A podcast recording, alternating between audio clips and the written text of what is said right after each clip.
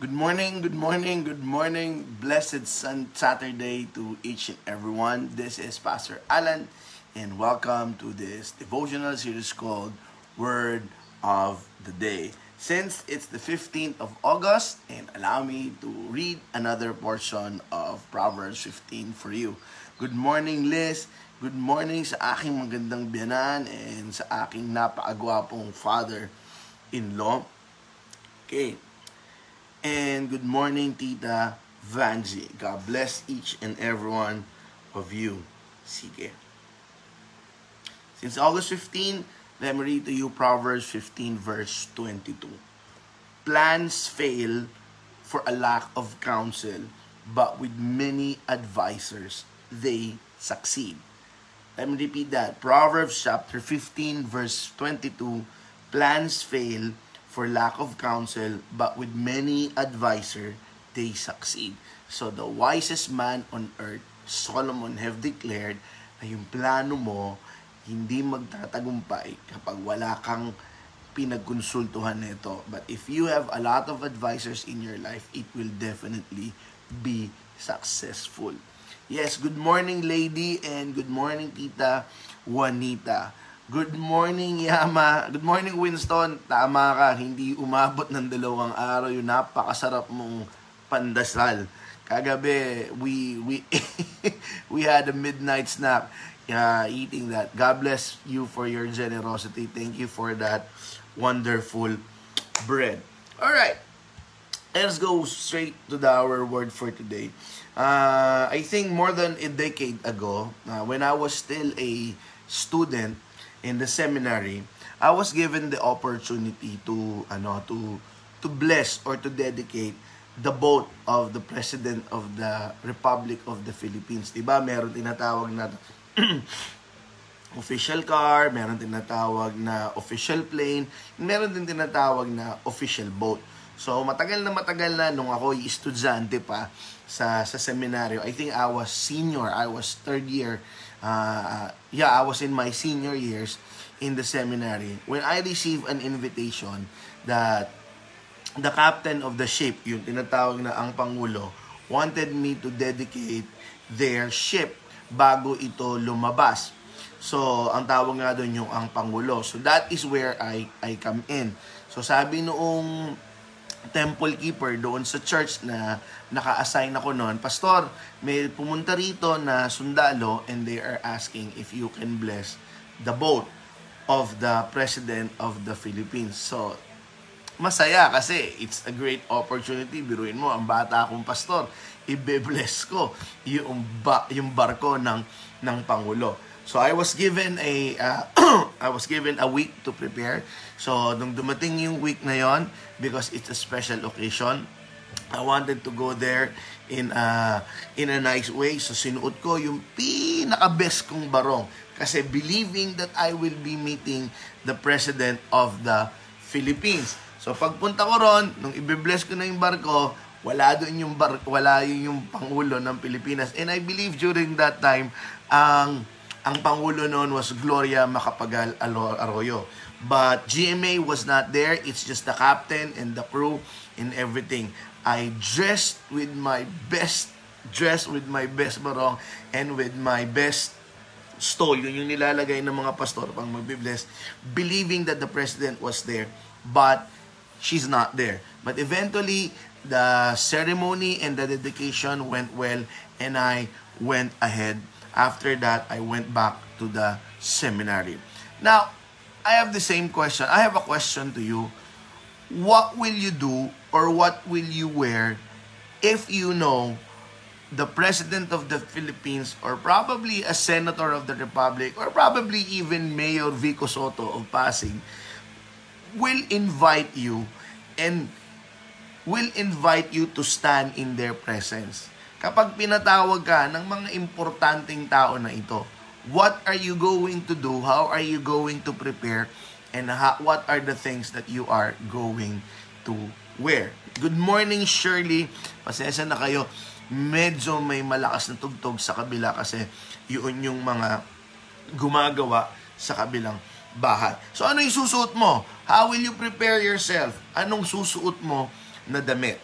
I believe it is very normal na paghandaan natin yon because out of respect, yung makikinig, yung pupuntahan natin eh importanteng tao.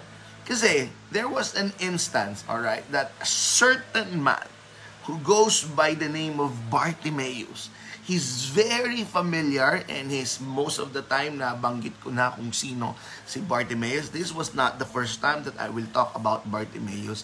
There was an instance in his life that he was called by Jesus and he was given the opportunity and a privilege to stand in front of him. And let us look how did he present himself and what are the clothes that he wear. Yes, ulitin ko, when he was called by Jesus and he was given that opportunity to stand in front of him, let us learn what did he wear and how did he present himself. Okay? All of these things that I'm talking about is in the book of Mark chapter 10, 46 pababa. Good morning, Tita Juanita, and good morning, Uncle Jaime. Okay? For, let's begin the story. For the second and last time, Jesus passed by at Jericho. Bakit ko sinabing second and last time? The first one was when he met Zacchaeus, that dude, yung tax collector na umakyat sa sycamore tree and Jesus was was surprised on how uh, how excited to see Jesus is. So pumunta si Jesus sa bahay niya and his life was changed. That was the first time that he went to Jericho. Now this one was the second and last time, but he's not he's not there to stay. He is in a hurry kasi padaan lang siya. Papunta siya ng Jerusalem. So out of the route na papunta ng Jerusalem, probably pinakamabilis ang Jericho. So he passed by there. Now, on passing the city, leaving the city, along the roadside, there was an encounter about this official beggar of the city. Ang sinabi kong official beggar, nung unang panahon kasi, lalong-lalo na in ancient Judean times, yung mga namamalimos sa kanila, eh merong ID, eh merong tinatawag na official designation. Big sabihin, hindi ka basta-basta pwedeng mamalimos.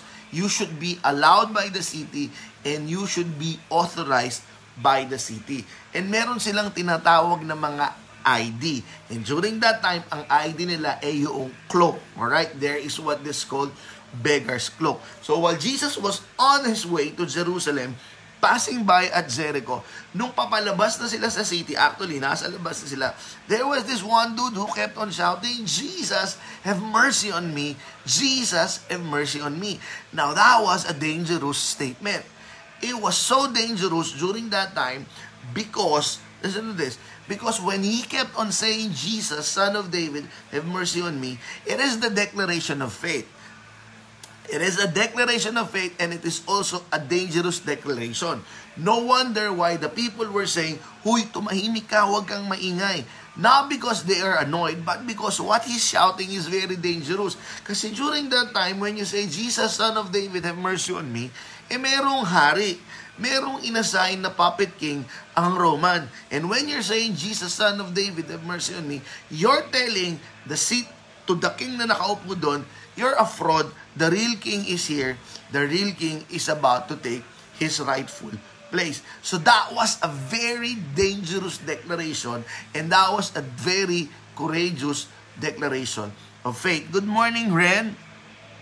So eventually, kakasigaw niya na ngayon, he got Jesus' attention. And when he got Jesus' attention, let me read this portion. Mark 10:49. Jesus stopped and said, call him. So pag binasa niyo yung Jesus stopped and said, call him, meron meron mga dot dot. So ibig sabihin merong nangyaring hindi na sinulat doon.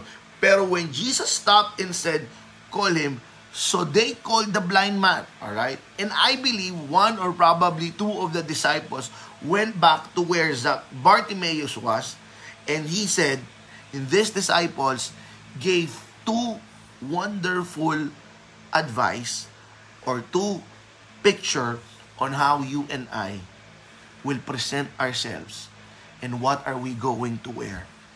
if the time comes, pinatawag tayo ng ating Panginoong Isus. Not in the afterlife, okay? Because I believe time will come. All of our shoutings, all of our cries, all of our prayers. Darating yung panahon, tatawagin tayo ng Panginoon at tatanungin yung the same thing na tinanong kay Bartimaeus, ano ang gusto mo? But before I go on saying the two things that we should do how we will present ourselves and what we will wear. I want us to look back doon sa ginawa ni Bartimaeus. He kept on shouting again and again, again. Ikaw, nakailang iyak ka na ba? Nakailang sigaw ka na ba? Baka naman mamaya nakaisang sigaw ka pa lang tumigil ka na. God loves a very persistent son and daughter. Hindi naman ibig sabihin na kailangan mong sumigaw ng sumigaw para mapansin mo lang ang Panginoon. It doesn't mean na hindi ka pinapansin. It just simply means that it's not yet your time to receive whatever it is that you are asking or for you to receive whatever that is na hinanda niya sa'yo. Your time will come. Zacchae, Bartimaeus' time was on that day.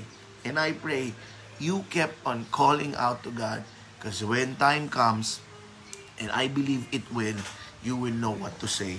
Kagaya nung ginawa ni Bartimaeus. So, balik tayo kay Bartimaeus. Sabi niya, call him. And these are the two things na pwede natin gayain. Sabi ng mga tao sa kanya, cheer up on your feet. Let me repeat that. Cheer up on your feet. That's our word for today. Cheer up when you and I will be given the opportunity to stand in front of God, you and I needs to cheer up. And I'm here to tell you this. Your time is near. Or probably your time is now. Or probably your time is coming. When I say your time is coming, your opportunity is coming. Jesus is about to attend to whatever it is that you are requesting. Cheer up. Gaano ka na ba katagal umiiyak? Gaano katang, ka na ba katagal pukto ang mata mo? Today I pray, when you're facing Jesus Christ, cheer up. Remove those tears, remove those sadness, step away from that kind of emotion. Cheer up. Cheer up, sabi nila, cheer up. He's calling you. Another thing, ang sabi, on your feet. On your feet. Alam mo kung bakit? Kasi matagal na panahon sa buhay ni Bart no, ano, ah, nagkaroon ng internet problem, alright? Hello? Ayan. We're back on live. Apologies, apologies. During this time, marami talagang mga nagkakaroon ng problema sa internet. Calling, calling, converge. So, back to what I was talking about. Sabi kanina, cheer up. And then pangalawa, on your feet. Like what I was saying, matagal na panahon ng buhay ni Bartimaeus, nakaupo siya o nakahiga siya. That posture is the posture of receiving alms. That posture is the posture of receiving alimos. That posture is the posture of receiving small things. And today, I want to let you know on your feet because you do not deserve an alms. You do not deserve a limos. You deserve a greater and a grander blessing.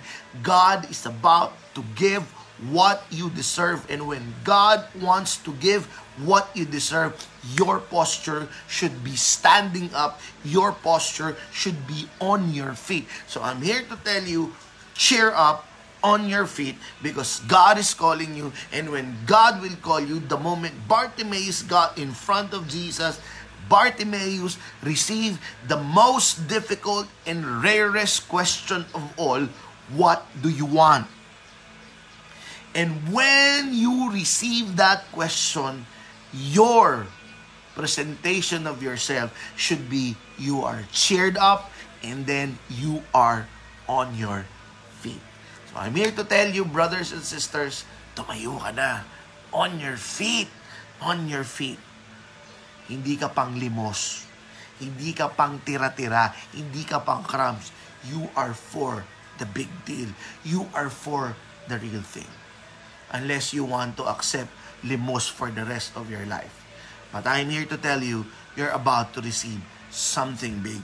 So on your feet. That's the posture on how you will present yourself to God. And what will you wear? And remember, sabi ko sa inyo kanina, may official beggar ang CP. Ang official beggar ay ang pagwe-wear ng robe or ang cloak. But during that time, Zacchaeus, ay Bartimaeus, threw his cloak away. Meaning to say, I am no longer the beggar because I believe when I met Jesus Christ, my life will totally change. And I'm here to tell you this Saturday morning as you contemplate, prepare for that day when God call you and ask for that rarest and difficult question. What do you want, Trinity? What do you want, Rain? What do you want, Bernard? What do you want, Jaime? When you present yourself, cheer up, and you are on your feet. Remember the story of the prodigal son. When he received his identity, when he received his greatest blessing, when he returned to the Father, he was standing and he was not sitting down because he's been sitting down for quite some time nung namamalimos siya. But when he was, when he will receive his Father's blessing, nakatayo siya.